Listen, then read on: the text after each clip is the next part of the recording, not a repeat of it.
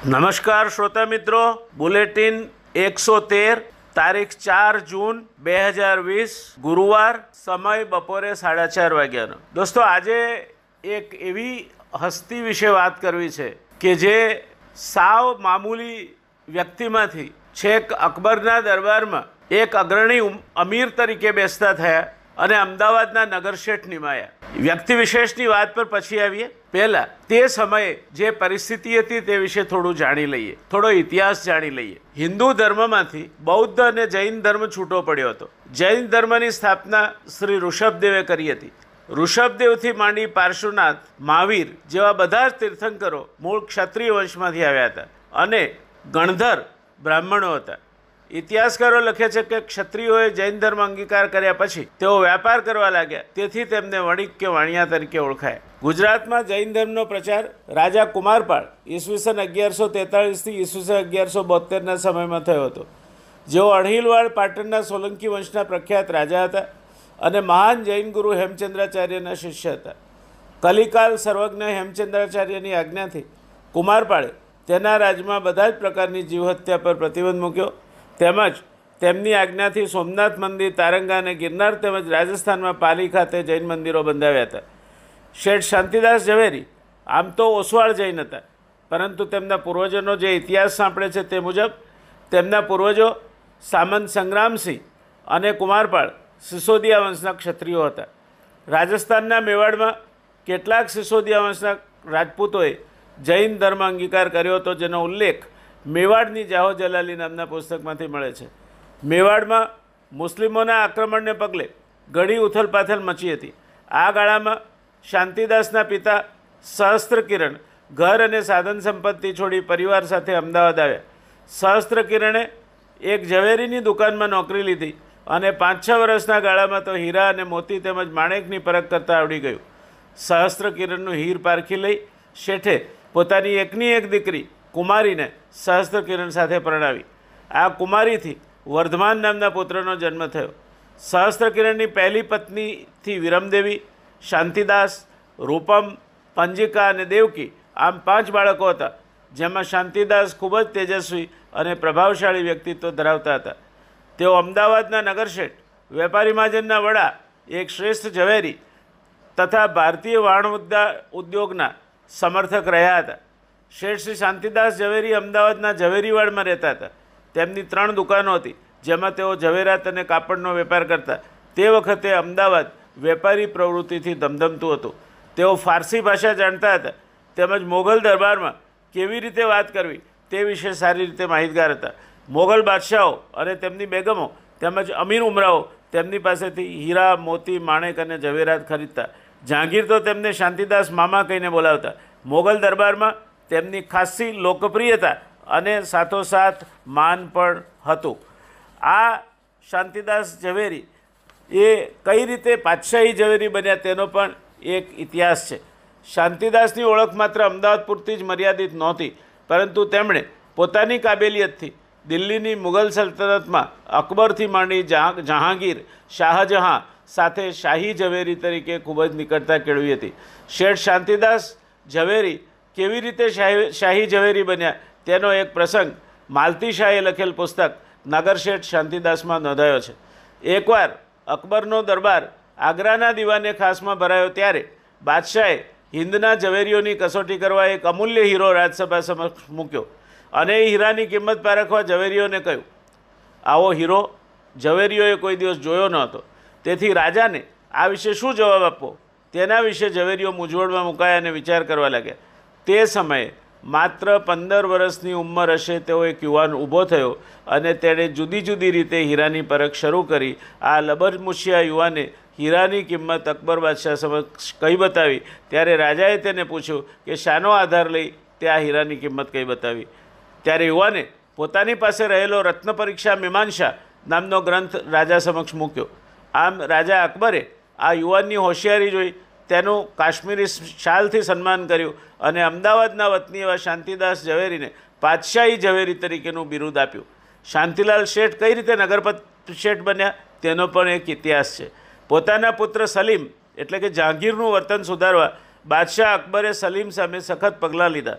બાદશાહ અને બેગમ વચ્ચે આ બાબતે ઝઘડો અને મંદુક થતાં બેગમ રિસાયા અને બાદશાહને ખબર કર્યા વગર દિલ્હી છોડીને અમદાવાદ આવતા રહ્યા. શાંતિદાસ ઝવેરીની આ વાતની ખબર પડતા તેમણે બેગમની આગતા સ્વાગતા કરી અને તેમના રહેવા માટે પોતાની હવેલી ખાલી કરી આપી. બેગમની ખાતિરદારી કરવા માટે તેમણે માણસો રોક્યા. આથી ખુશ થઈ બેગમે શાંતિદાસ ઝવેરીને પોતાના ભાઈ બનાવ્યા અને તેના બદલામાં શાંતિદાસે બેગમને વીરપસલીની ભેટ તરીકે રત્નજડિત કંકણો આપ્યા. એક બે માસ પછી દિલ્હીથી અકબર બાદશાહે બેગમ સાહેબાને તેડાવવા પોતાના પુત્ર સલીમ એટલે કે જહાંગીરને મોકલ્યો. ત્યારે બેગમે જહાંગીરને શાંતિલાલ શેઠની ઓળખ વેરી મમ્મા તરીકે આપી. બેગમ દિલ્હી પહોંચ્યા. શાંતિદાસે બેગમનું ભવ્ય આતિથ્ય સરકાર શાંતિદાસે બેગમનું ભવ્ય આતિથ્ય સત્કાર કર્યું હતું. તેની જાણ થતાં બાદશાહ અકબરે શાંતિદાસને પોતાના દરબારમાં પ્રથમ હરોળના અમીર તરીકે અને અમદાવાદના નગરશેઠ તરીકે નિમવાની અમદાવાદના સુબા આઝમ ખાનને આજ્ઞા કરી. આમ શાંતિદાસ અમદાવાદના નગરશેઠ બન્યા.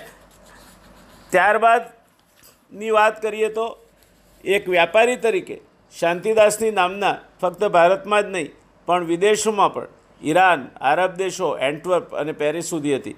તેઓ સુરતના બંદર થકી પોતાનો માલ વિદેશમાં મોકલતા અને સારું એવું વિદેશી હુંડિયામણ રડતા.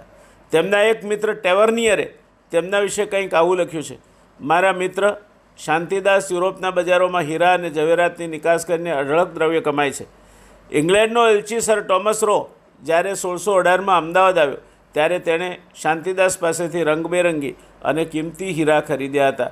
નવાઈ એ વાતની છે કે જ્યારે વાહન વ્યવહારની સુવિધા ન હતી અને મોટે ભાગે બળદગાડા, ઘોડા કે ઊંટોનો ઉપયોગ થતો, તે જમાનામાં શાંતિદાસ છે ગોલકોંડા, રાવલકોંડા, મૈસૂર કુલુરમાં જઈ હીરાની ખાણની મુલાકાત લેતા અને વ્યાપાર કરતા. તેમણે આ વિસ્તારોમાં ખાણ ખોદવાનો ઇજારો પણ લીધો હતો. શાંતિદાસે ડચ વેપારીઓ જોડે પણ કરાર કર્યો હતો. અને તેથી તેઓ ગોલકોંડાની ખાણમાંથી પ્રાપ્ત થતા કિંમતી પથ્થરો ડચ વેપારીઓને આપતા અને બાકીના હીરામાંથી વિવિધ ચીજોનું ઉત્પાદન કરવા કાચો માલ તેઓ અમદાવાદ લાવતા.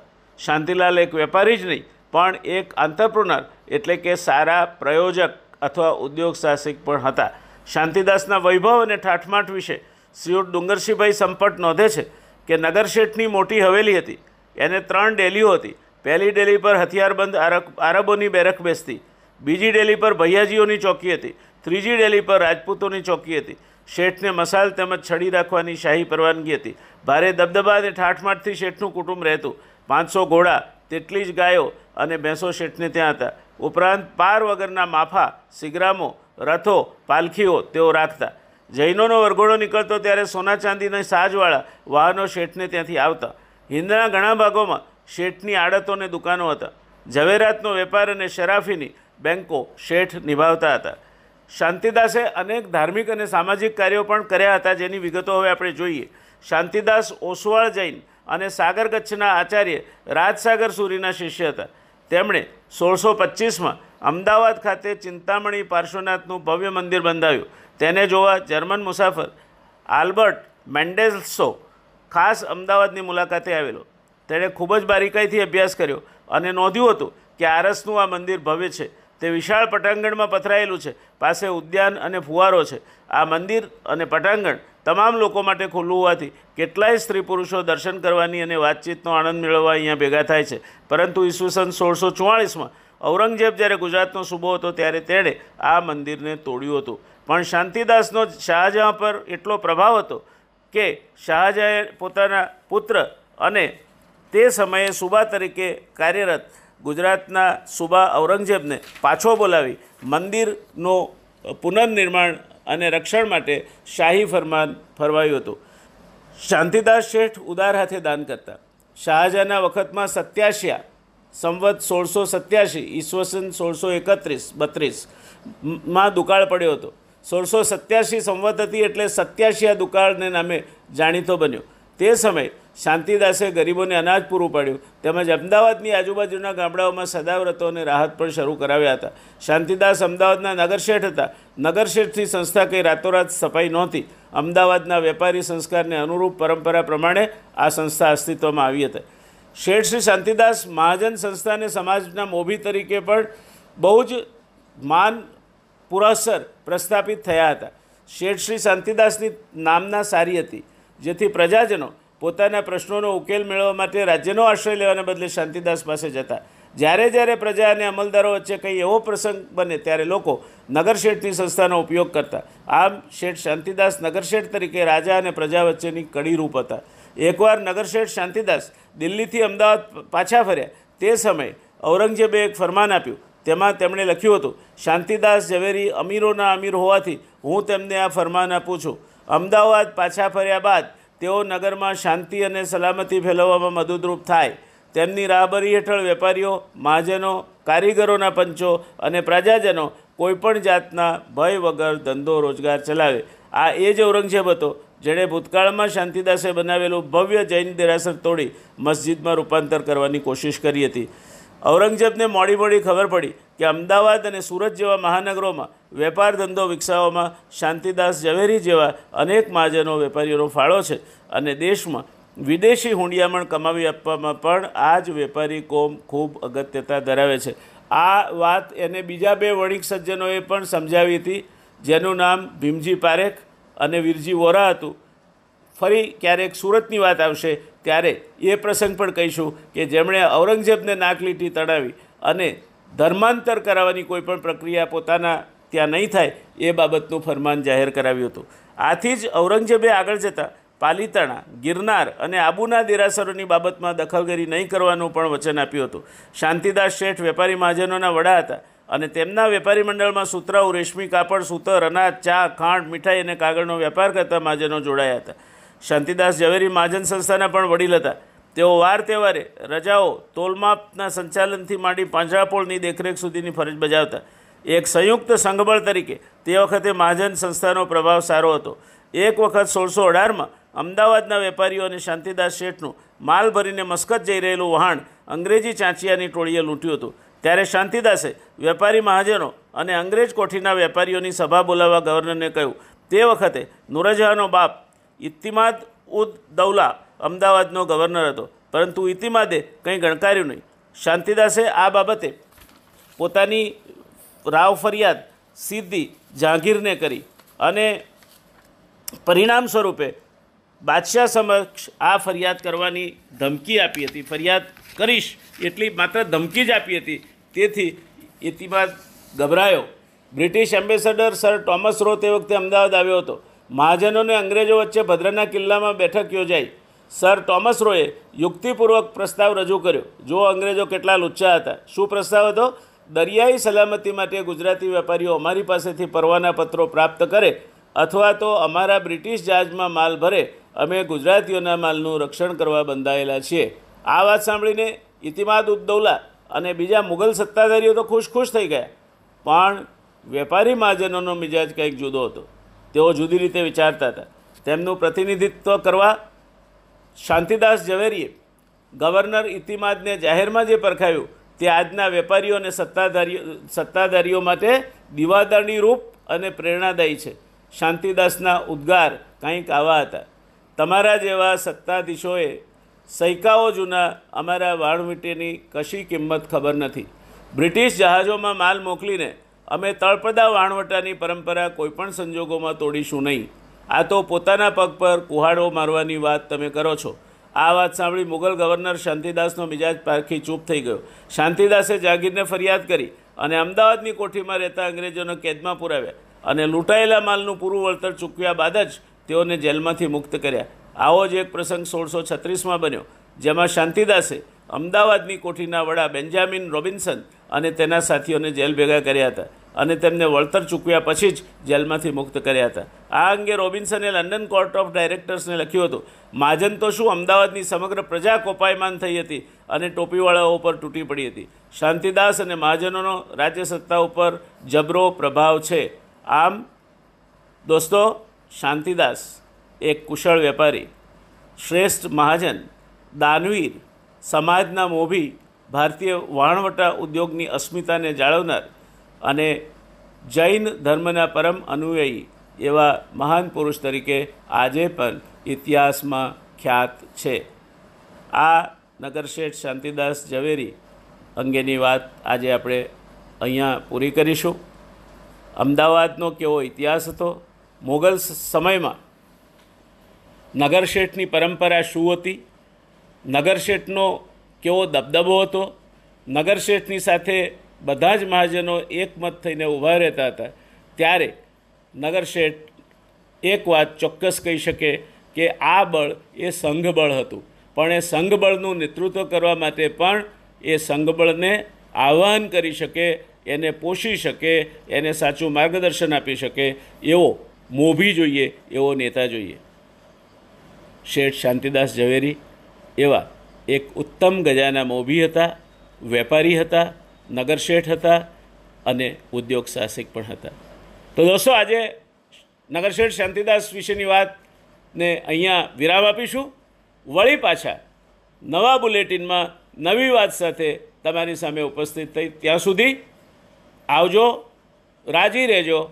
જય સાંઈનાથ. આજે બાબા સાંઈનાથનો વાર છે, ગુરુવાર છે. બાબાની કૃપા સૌ પર ઉતરે, સૌ સુખી થાય અને સૌના જીવનમાં યશ, કીર્તિ અને શાંતિની પ્રાપ્તિ થાય એવી શુભકામનાઓ સર હું આજના બુલેટિન પૂરતી મારી વાણીને વિરામ આપું છું. જય સાંઈનાથ.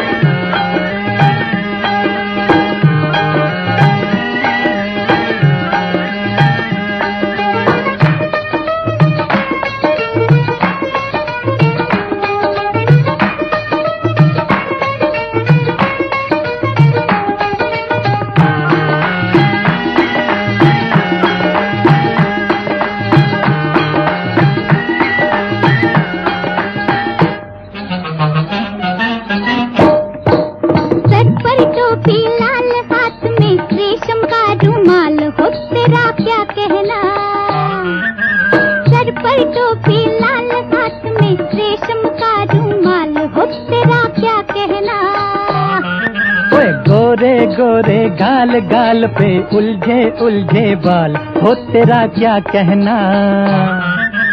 गोरे गोरे गाल गाल पे उलझे उलझे बाल, हो तेरा क्या कहना?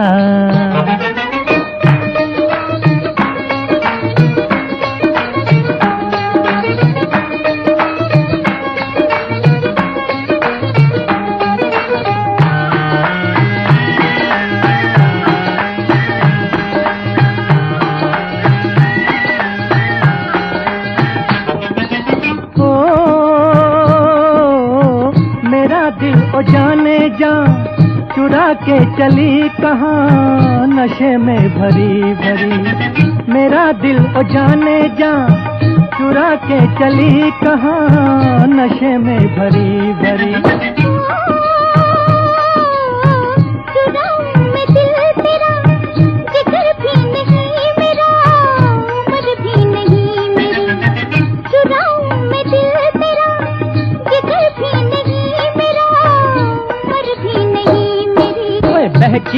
बहकी चाल चाल, हाय लटके जैसे डाल। ओ तेरा क्या कहना? बहकी बहकी चाल चाल, हाय लटके जैसे डाल। ओ तेरा क्या कहना? सर पर टोपी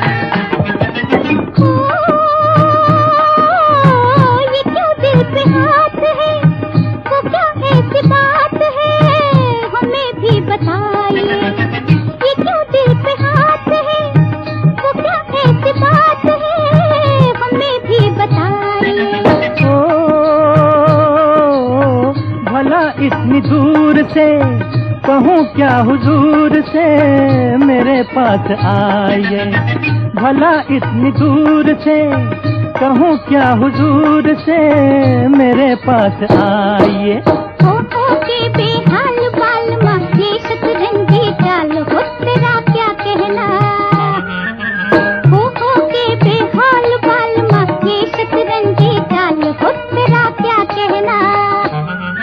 गोरे गोरे गाल गाल पे उलझे उलझे बाल हो तेरा क्या कहना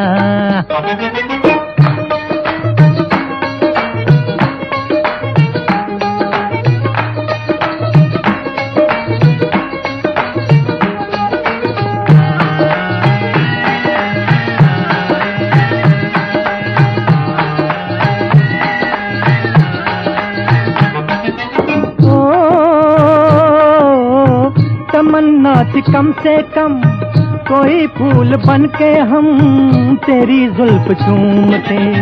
तमन्ना थी कम से कम कोई फूल बन के हम तेरी जुल्फ चूमते।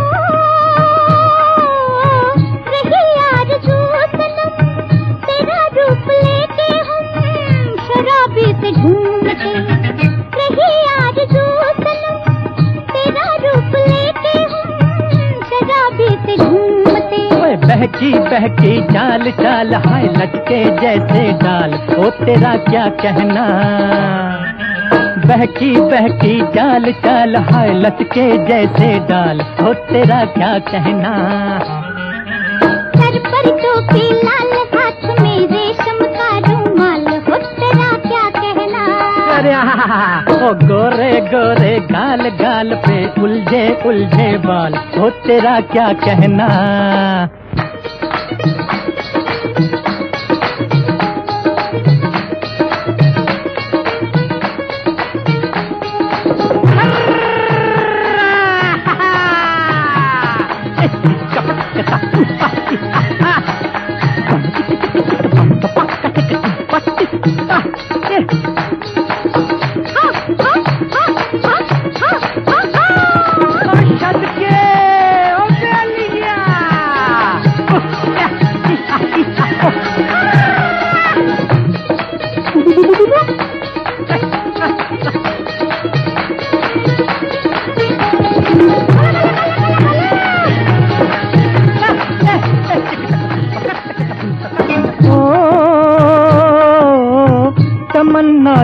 से कम कोई फूल बन के हम तेरी जुल्फ चूमते।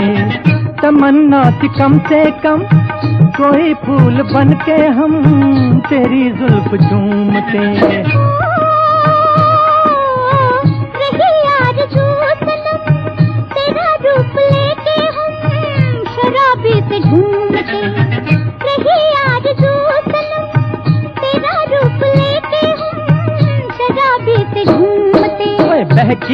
बहकी चाल चाल हाय लटके जैसे डाल। ओ तेरा क्या कहना?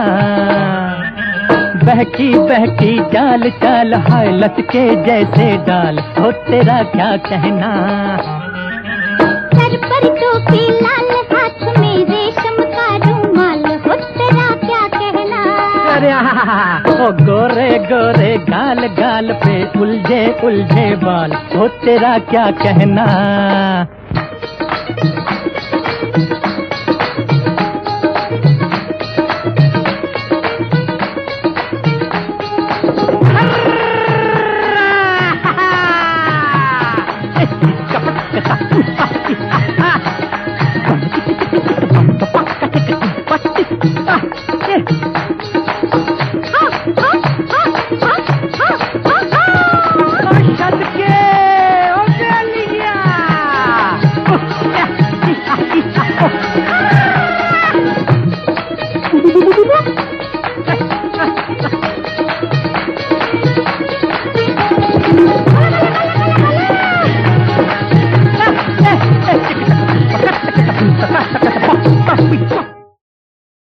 નમસ્તે શ્રોતા મિત્રો, હું જયનારાયણ વ્યાસ. બુલેટિન નંબર એકસો ચૌદ, પાંચ જૂન બે હજાર વીસ, શુક્રવાર. વળી પાછો એકવાર. અગાઉ જેમની ચર્ચા કરી એ શેઠ શાંતિદાસ ઝવેરી અને એમની લાક્ષણિકતાઓનું અવલોકન અને તેમાંથી આપણે શું ગ્રહણ કરી શકીએ, બોધ લઈ શકીએ તે વિશેની વાત લઈને તમારી સામે ઉપસ્થિત થયો છું. દોસ્તો, પ્રશ્ન એ થાય કે આ શાંતિદાસ ઝવેરીના વ્યક્તિત્વમાં એવું શું હતું કે જેણે એમને ચાર ચાર મોગલ બાદશાહોના દરબારમાં પોતાની આવડત અને મુત્સદીગીરી તેમજ બુદ્ધિ પ્રતિભાને કારણે પ્રસ્થાપિત કર્યા. એક વાત એમાંથી સ્પષ્ટ નીપજે છે અને તે એ છે કે શાંતિદાસે ક્યારેય નથી માત્ર રાજાનું હિત વિચાર્યું? કે નથી માત્ર પ્રજાનું હિત વિચારીને રાજા પાસેથી કંઈક મેળવી લેવાની વૃત્તિથી સંબંધ રાખ્યો? શાંતિદાસ રાજા અને પ્રજા બંનેના હિતેચ્છુ હતા? બંને વચ્ચે એક કડીરૂપ બનીને બંને સાથે વિશ્વસનીયતાના અને પ્રણાલિકાગત ઉચ્ચ સંબંધો પ્રસ્થાપિત કર્યા, જાળવ્યા. એક આદર્શ મહાજન તરીકે પોતાની ફરજોને યોગ્ય રીતે પાર પાડી શક્યા. કદાચ એટલે જ દોસ્તો કહેવાયું છે, મહાજના ગતા સપંતા મહાજના ગતાહ સ પંથાહ એટલે મહાજન જે રસ્તે જાય છે તે જ રસ્તો છે, તે જ રાજમાર્ગ છે. આ કહેવતનો અર્થ કંઈક એવો જ થાય કે મહાજન એટલે કે અગ્રણી સમાજના, શાંતિદાસ જેવા, એ જે રસ્તો પસંદ કરે તે શ્રેયસ્કર જ હોય. અને આ કારણસર શાંતિદાસે પોતાનું સ્થાન અને માન પ્રાપ્ત કર્યું. એવું કહેવાયું છે દોસ્તો, નરપતિ હિત કરતા, નરપતિ હિત કરતા દ્વેષતામ યાતિ લોકે. નરપતિ હિત કરતા દ્વેષતામ યાતિ લોકે.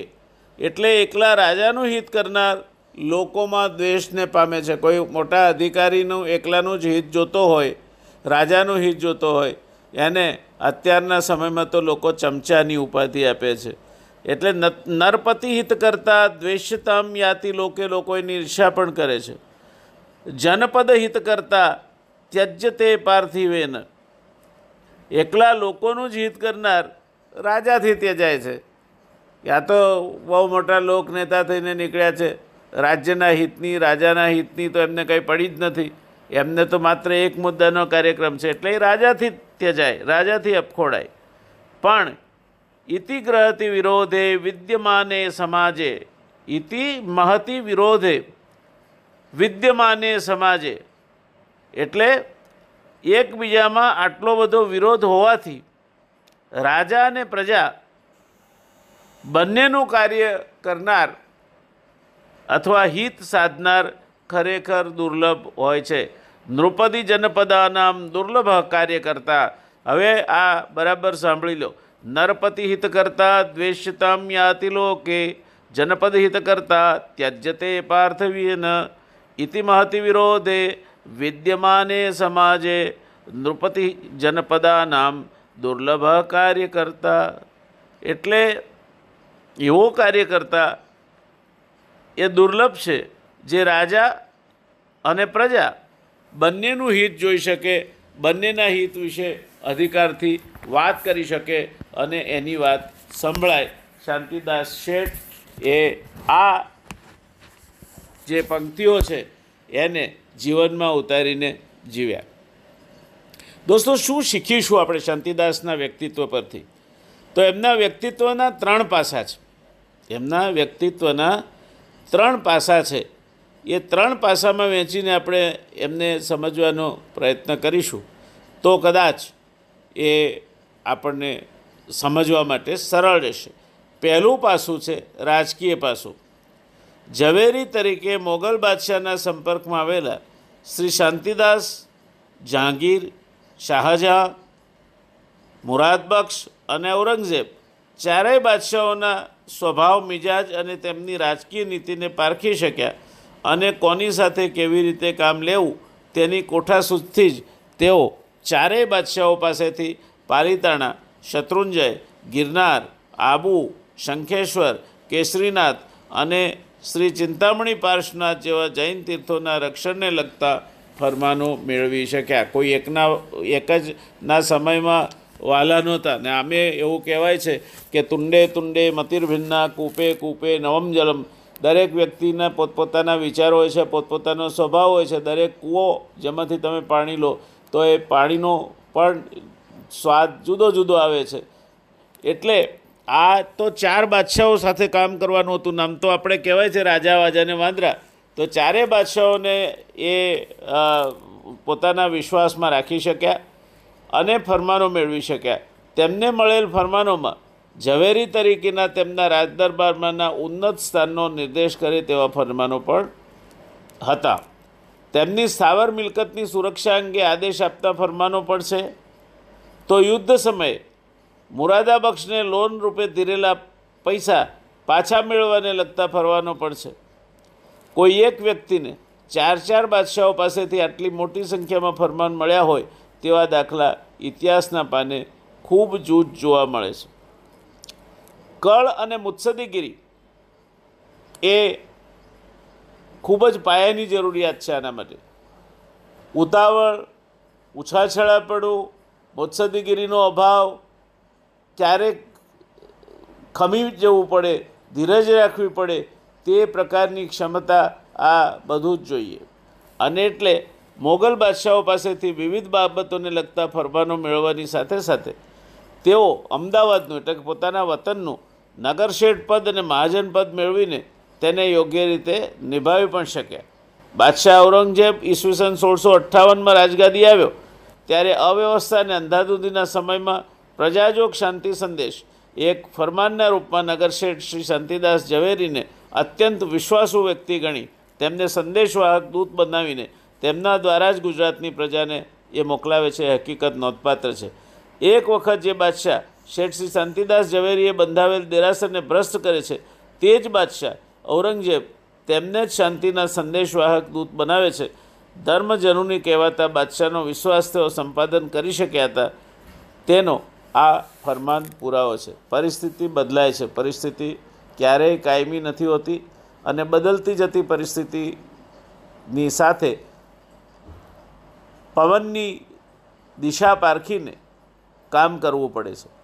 ખેડૂતની ભાષામાં કહીએ કે તમે જે દિશામાંથી પવન તમારા સામે વાતો હોય, એ દિશામાં ઉપણવાનું શરૂ કરો, તો તમારું મોં આખું આ ઢૂંઢાથી ભરાઈ જાય. એટલે પવનની દિશા જોયા વગર તમે ઉપડી નથી શકતા. તો કોઈ પણ વાતની રૂખ જાણ્યા વગર તમે એમાં કંઈ પણ કરવા જાઓ છો, તો તમે હેરાન થાઓ છો, ખોટા પડો છો અને સરવાળે તમારું માનપાન ગુમાવો છો. તો આ માટે શેની જરૂર પડે? ધીરજની જરૂર પડે. એક સરસ મજાનો સંસ્કૃત શ્લોક શ્રોતા મિત્રો તમારા માટે અહીંયા મારે રજૂ કરવો છે. એ શ્લોક છે શનૈર વિદ્યા વિદ્યા ભણવી હોય તો ખરેખર પાકી કરવી હોય તો શનૈર વિદ્યા. પહેલાંના જમાનામાં અમે જ્યારે ગુજરાતી સ્કૂલોમાં ભણતા હતા ત્યારે સવારમાં સ્કૂલ ખુલે, સ્કૂલનો ઘંટ વાગે, એટલે પહેલાં પ્રાર્થના બોલાય અને પછી ઘડિયા બોલાવાય. એટલે વારાફરતી જેનો વારો આવે તે ઘડીઓ બોલે અને બાકીના હોય એને અનુસરણ કરવાનું. પલાખા પૂછાય. એકબીજાને પલાખા પૂછવાના. અને શિક્ષક પણ વચ્ચે પલાખું પૂછે. એ કોઈ પૂછે, સાત અઠ્ઠા કેટલા? તો પેલા એ જવાબ આપવાનો, છપ્પન. એમ શિક્ષક ક્યારે પૂછે કે બાર તરી? તો કે છત્રીસ. આ બધું ધીરે ધીરે વારંવારના અભ્યાસના કારણે, સ્વાધ્યાયના કારણે પાકું થતું હતું કમ્પ્યુટરો નહોતા છતાં ફટાફટ ગણતરી થઈ શકતી હતી. શનૈર વિદ્યા, શનૈર દ્રવ્યમ, ધીરે ધીરે કમાયેલું દ્રવ્ય અને એ રીતે અવિરાયેલું દ્રવ્ય. તમને પચે છે. શનૈર વિદ્યા, શનૈર દ્રવ્યમ, શનૈર પર્વત મસ્તકે એવરેસ્ટ પર પણ ચડવું હોય તો પહેલું પગલું તો નાનું જ ઉપાડવું પડે છે. શનૈ પંથા કોઈ રસ્તો લાંબો કાપવો હોય તો ધીરે ધીરે કપાય. તમે પહેલો અહીંથી અંબાજી ચાલતા ચાલતા જવું હોય અને પહેલા દિવસે તમે મૂકો દોટ બરાબર કે હું, એવો ઝડપથી ચાલો કે સૌથી આગળ ક્યાંયનો ક્યાંય નીકળી જાઓ તો તમે ચાલી શકશો. કદાચ ચાર કલાક ચાલી શકશો, છ કલાક ચાલી શકશો, પણ પછી થાકીને એવી તમારી દશા થઈ શકશે કે તમે ઊભા પણ નહીં થઈ શકો. એટલે શનૈર્વિદ્યા શનૈર્દ્રવ્યમ શનૈર પર્વત મસ્તકે, શનૈ પંથા, શનૈ કંથા કંથા એટલે ગોદડી ભરવી, ચટાઈ ભરવી, એ પણ ધીરે ધીરે ભરાય, નહીં તો એ કામમાં ના આવે. પંચઈ તે શનૈ શનિ, આ પાંચ વસ્તુ ધીરે ધીરે કરવી. અને એટલે શાંતિદાસ આ વાતને પચાવી શક્યા હતા. જે ઔરંગઝેબે એક સમયે ખૂબ પ્રેમથી, ખૂબ ભક્તિથી જે ચિંતામણી પાર્શ્વનાથનું દેરાસર લાખો રૂપિયાના ખર્ચે શાંતિદાસે બાંધ્યું હતું, એને ભ્રષ્ટ કર્યું, તોડી નાખ્યું. ઔરંગઝેબને સુબા તરીકે પાછો બોલાવવા માટેની પેરવી શાંતિદાસે કરી.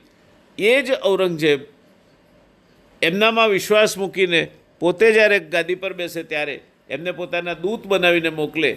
એ માણસની પરખ તો છે જ ઔરંગઝેબના પક્ષે, પણ શાંતિદાસની જે સમજ છે, સમય પ્રમાણે વર્તવાની એની પણ પરખ છે. એમના વ્યક્તિત્વમાં જાણે કે સામાજિક પાસું વણાયેલું હતું. આ રાજકીય પાસાનો વિચાર કરતાં આપણે જોઈએ તો તેઓ રાજા અને પ્રજા બંને વચ્ચે ઘનિષ્ઠ સંબંધ સ્થાપી શક્યા. આ દ્રષ્ટિએ જોઈએ તો તેમના વ્યક્તિત્વના રાજકીય પાસાની સાથે સાથે જ સામાજિક પાસાનો પણ એટલો જ વિકાસ થયો હતો. નગરશેઠ પદ અને મહાજન પદ તેમના સામાજિક પાસાનો નિર્દેશ કરવા માટે પૂરતા છે. પોતાના સમાજના પ્રશ્નો જાણી તેનો નિરોડ લાવવા માટે નગરશેઠ શ્રી શાંતિદાસ ઝવેરીની હવેલીના દ્વાર બધાને માટે હંમેશા ખુલ્લા રહેતા. મહાજનના અગ્રેસર તરીકે તેઓ સમાજના, ખાસ કરીને જૈન સમાજના નાના મોટા પ્રશ્નોથી સજાગ રહીને તેવા પ્રશ્નોનો નિવડ લાવવા માટે પણ હંમેશા પ્રયત્નશીલ રહેતા. એમના વ્યક્તિત્વમાં ધાર્મિક પાસાનો પણ વિકાસ થયો હતો. ચિંતામણી મંત્રના ફળદી પ્રાપ્તિ એમને મુક્તિસાગરજીના પ્રભાવથી એમના આચાર્ય પદવી આપવામાં પણ એમણે ઉત્સાહ પણ ફાળો નોંધ- નોંધાવ્યો. અને આ પ્રસંગે થયેલી અનેક ખટપટોને વિવિધ વિઘ્નોમાંથી રસ્તો કાઢીને તેમણે આ આચાર્ય પદદાન પ્રસંગ અમદાવાદમાં ખૂબ શાનદાર રીતે ઉજવ્યો હતો. આપણે જય કોઈપણ ધર્મમાં ધર્મમાં પણ અનેક ખટપટો ચાલતી હોય છે. અને એવા, એવી જ એક આ ખટપટ મુક્તિસાગરજીને આચાર્ય પદની પદવી આપવા બાબતમાં બહુ જ કુનેહથી એમણે એનો ઉકેલ આડ્યો હતો. તેમના જીવનની એક નોંધપાત્ર ઘટના જો કે આગળ ઉલ્લેખ થયો છે, છતાં ફરીથી ઉલ્લેખ કરવાની હું જરૂરત માનું છું. અમદાવાદમાં એક ભવ્ય દેરાસરનું નિર્માણ કરવાનો વિચાર થતાં નગરશેઠ શ્રી શાંતિદાસ ઝવેરીએ ઈસવીસન સોળસો એકવીસમાં સરસપુરમાં તેના બાંધકામનું શરૂઆત કરી, મૂર્તિઓ પધરાવી તેની પ્રતિષ્ઠા કરી. ઈસવીસન સોળસો આડત્રીસમાં જર્મન પ્રવાસી આલ્બર્ટ ડી મેન્ડેસ મેન્ડેલ્સ્લોએ મુલાકાત લઈ એના વખાણ કર્યા અને જેને ઉદ્દેશીને ઈસવીસન સોળસો ચાળીસમાં શ્રી ચિંતામણી પ્રશસ્તિ કાવ્યની રચના થઈ, તેવું આ દેરાસર કમનસીબે કાળ પ્રવાહમાં તરત જ નષ્ટ થયું. ઈસવીસન સોળસો પિસ્તાળીસમાં ધર્મજનુની મોગલ રાજવી ઔરંગઝેબે તેમાં ગાયનો વધ કર્યો, તોડફોડ કરી અને તેને મસ્જિદમાં ફેરવવાનો પ્રયત્ન કર્યો. આ બનાવ પછી ત્રણ વર્ષ જેટલા ટૂંકા ગાળામાં જ પોતાના મુત્સદીપણાથી આ દિરાસર પાછું મેળવવા અંગેનું શાહી ફરમાન બાદશાહ શાહજહાં પાસેથી નગરશેઠ શ્રી શાંતિદાસ ઝવેરી મેળવી શક્યા. તે કાર્ય વાઘના મોંમાં ગયેલા સસલાને જીવતું પાછું લાવવા જેવું ગણી શકાય. આ એમની કુનેહ ઉત્સદીગીરી ખંત, ઉદ્યમ અને કળથી કામ લેવાની ક્ષમતાનો ઉત્તમ પુરાવો છે. દોસ્તો, તીર્થનું નિર્માણ કરવામાં અને તેની રક્ષા કરવામાં સદા તત્પર એવા નગર શેઠ શ્રી શાંતિદાસ ઝવેરી આ કમનસીબ બનાવ બન્યો. ઔરંગઝેબે દેરાસર ભ્રષ્ટ કર્યું, એને તોડ્યું. તે દરમિયાન પણ આ દેરાસરની મુખ્ય મૂર્તિઓને બચાવીને ઝવેરીવાડમાં સાચવી શક્યા તે ઓછી અગત્યની ઘટના નથી. પોતાના તીર્થોની રક્ષા માટે તેઓ કેટલા સજાગ હતા. તેના નમૂના રૂપે તેમણે પાલીતાણા રાજના તે વખતના ગોહેલ રાજવી કાંધાજી સાથે સત્તરસો સાતમાં કરેલ રખોપાનો પહેલો કરાર પણ નોંધી શકાય તેમ છે.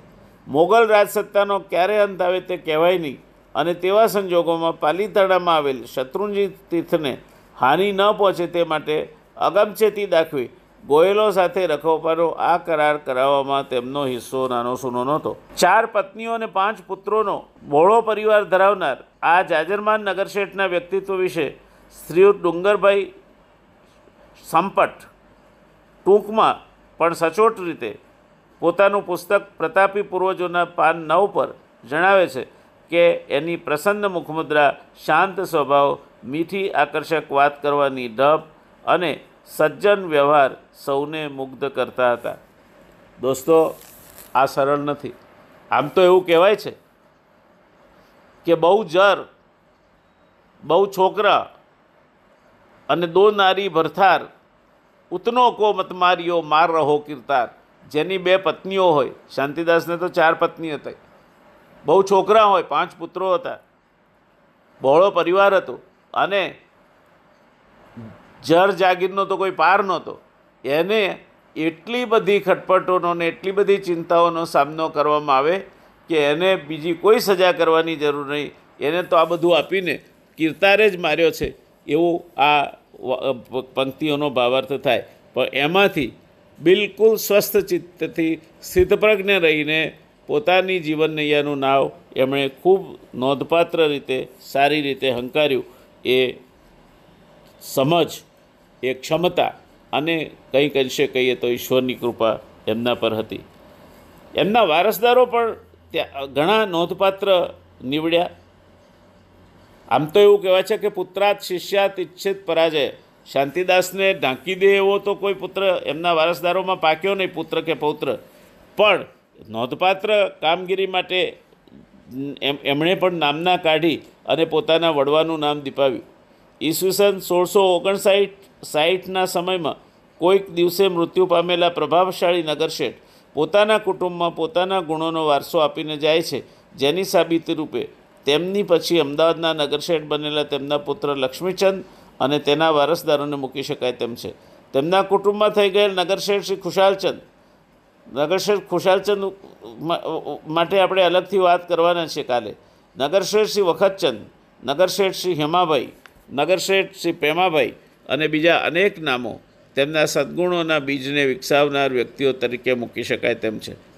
સુપ્રસિદ્ધ ઇતિહાસકાર શ્રી કોમિસેરિયટ પોતાના પુસ્તક studies in the history of ગુજરાતના પાન ત્રેપન ઉપર નગરશેઠ શ્રી શાંતિદાસ ઝવેરીના વ્યક્તિત્વનો ગૌરવપૂર્ણ રીતે ઉલ- ઉલ્લેખ કરતા ઉચિત રીતે જ જણાવે છે, જે ટાંકીને હું આ વાત પૂરી કરવા માગું છું. જૈન દર્શને ગુજરાતમાં સદીઓ દરમિયાન અનેક ધાર્મિક માર્ગદર્શકો અને ઉપદેશકો પેદા કર્યા છે. જેમના નામ જૈન જ્ઞાતિ દ્વારા ગૌરવપૂર્વક લેવામાં આવે છે. પરંતુ તેના સાંસારિક વ્યક્તિત્વમાં એવું એક પણ નામ નથી કે જે શાંતિદાસ ઝવેરીની સરખામણીમાં આવી શકે. જૂની ઐતિહાસિક પરંપરા પ્રમાણે તેમને અમદાવાદના નગરશેઠ કે લોર્ડ મેયરનું પદ સત્તરમી સદીના શરૂઆતના વર્ષોમાં મળ્યું હતું. એમ માનવામાં આવે છે. મોગલ સામ્રાજ્યના અધિકારી ઉમરાઓ સાથે કોઈપણ જાતનો સંબંધ ન હોવા છતાં શાંતિદાસ પોતાના વ્યાપારી સંબંધો અને પોતાની વિશાળ સંપત્તિને કારણે જહાંગીરથી લઈને ઔરંગઝેબ સુધીના એક પછી એક મુગલ બાદશાહોના દરબારમાં પોતાનો પ્રભાવ પાડી શક્યા હતા કે જેની સામ્રાજ્યમાં ઊંચો દરજ્જો ધરાવતા ઘણા અમીરો અથવા મનસબદારોને અદેખાઈ આવી હોવી જોઈએ. આ ઇતિહાસકાર કોમિસેરિયટના શબ્દો છે. જૈન સમાજ માટે ગૌરવરૂપ એવા આ જાજરમાન નગરશેઠને આપણે હંમેશા યાદ કરીશું. દોસ્તો, મહાન માણસોના જીવનમાંથી ઘણું બધું ગ્રહણ કરી શકાય તેવું હોય છે. અને ઘણું બધું ન ગ્રહણ કરી શકીએ ને એકાદ ગુણ પણ ગ્રહણ કરી શકીએ, તો એ આપણા પોતાના વ્યક્તિત્વ વિકાસ માટે અને મુશ્કેલીનો સમય હોય ત્યારે એ મુશ્કેલીમાંથી બહાર નીકળવા માટે ખૂબ મદદરૂપ બનતા હોય છે. શેઠ શાંતિદાસનું જીવન આનું ઉદાહરણ છે. મુત્સદીગીરીથી માંડી, ધર્મપ્રિયતાથી માંડી, પ્રજા સાથેના સંબંધોથી માંડી, ધર્મ પ્રત્યેની પ્રતિબદ્ધતા અને પોતાના તીર્થસ્થાનોના રક્ષણ માટેની સૂઝ અને દુરંદેશી એ શાંતિદાસની આગવી મૂડી હતા. એક બાજુ ચાર ચાર મોગલ બાદશાહો અને એમના દરબારોમાં પોતાનું પ્રતિષ્ઠાભર્યું સ્થાન જાળવવું. અને બીજી બાજુ, મહાજન તરીકે નગરશેઠ તરીકે પ્રજાનો પણ વિશ્વાસ સંપાદન કરીને એક માનભર્યું, મોભાભર્યું સ્થાન જાળવી રાખવું.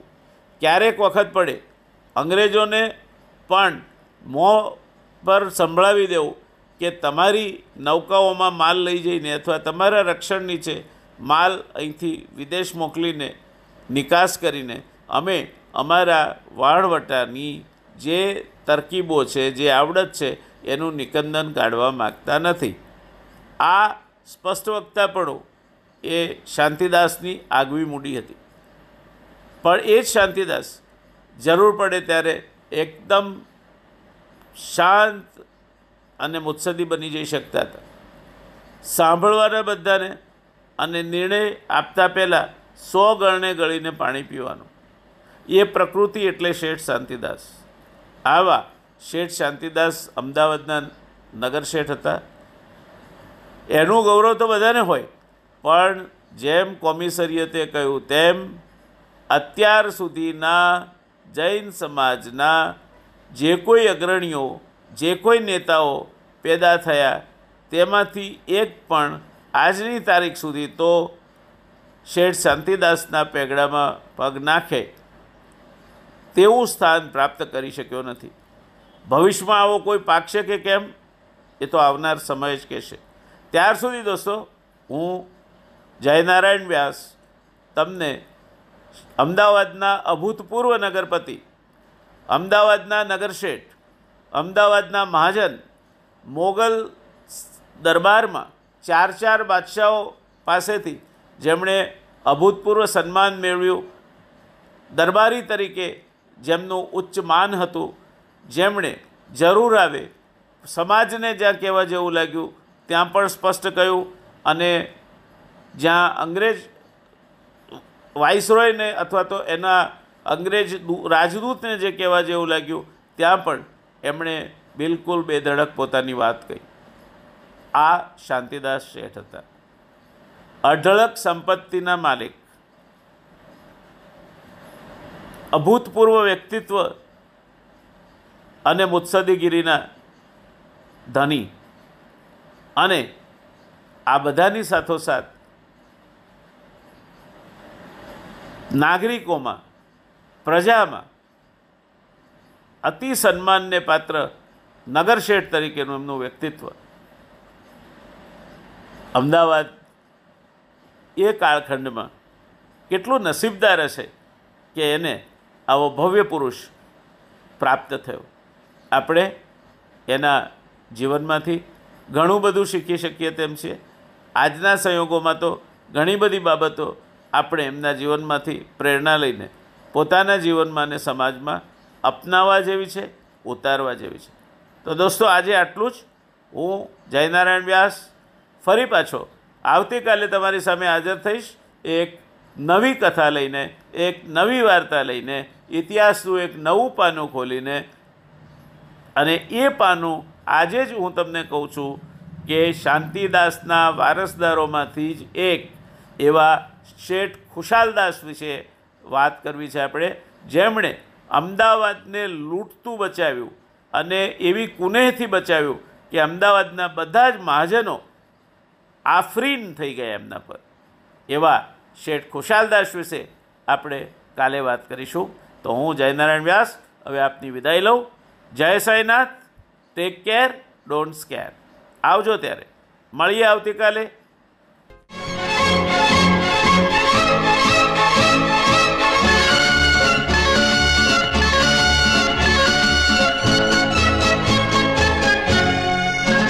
जिंदगी एक सफ़र है सुहाना। यहाँ कल क्या हो, किसने जाना? ज़िंदगी एक सफ़र है सुहाना। यहाँ कल क्या हो, किसने जाना? हाँ ज़िंदगी एक सफ़र है सुहाना। यहाँ कल क्या हो, किसने जाना? अरे ओले ओले ओ। ओले ओले ओ। ओले ओले ओ। ಒಡ್ಲೆ ಒಡ್ಲೆ ಒಡ್ಲೆ ಒಡ್ಲೆ ಓ ಒಡ್ಲೆ ಒಡ್ಲೆ ಓ ಒಡ್ಲೆ ಒಡ್ಲೆ ಓ ಒಡ್ಲೆ ಒಡ್ಲೆ ಓ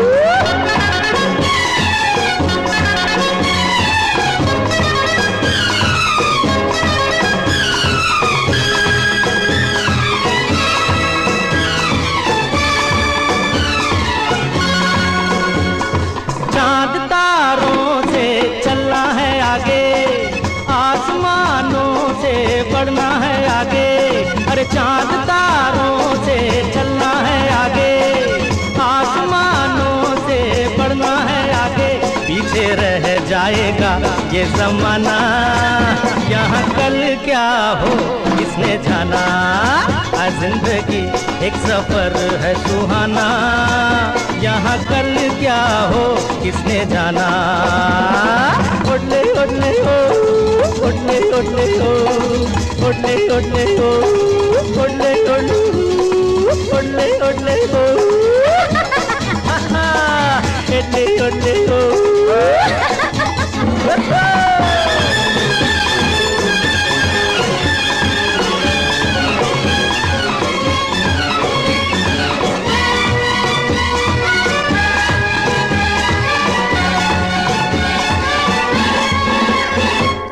हँसते गाते जहाँ से गुजर, दुनिया की तू परवाह न कर।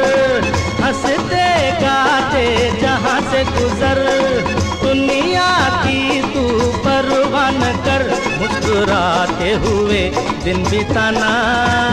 यहाँ कल क्या हो, किसने जाना? आज ज़िंदगी एक सफ़र है सुहाना। यहाँ कल क्या हो, किसने जाना? ओडले ओडले हो ओडले ओडले हो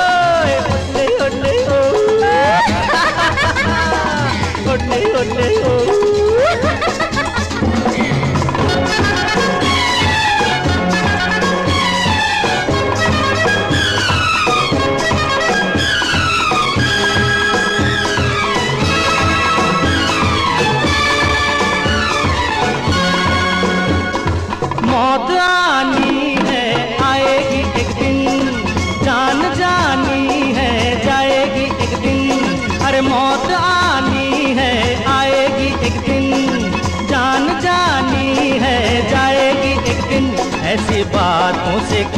घबराना, यहाँ कल क्या हो, किसने जाना? ज़िंदगी एक सफ़र है सुहाना, यहाँ कल क्या हो, किसने जाना? अरे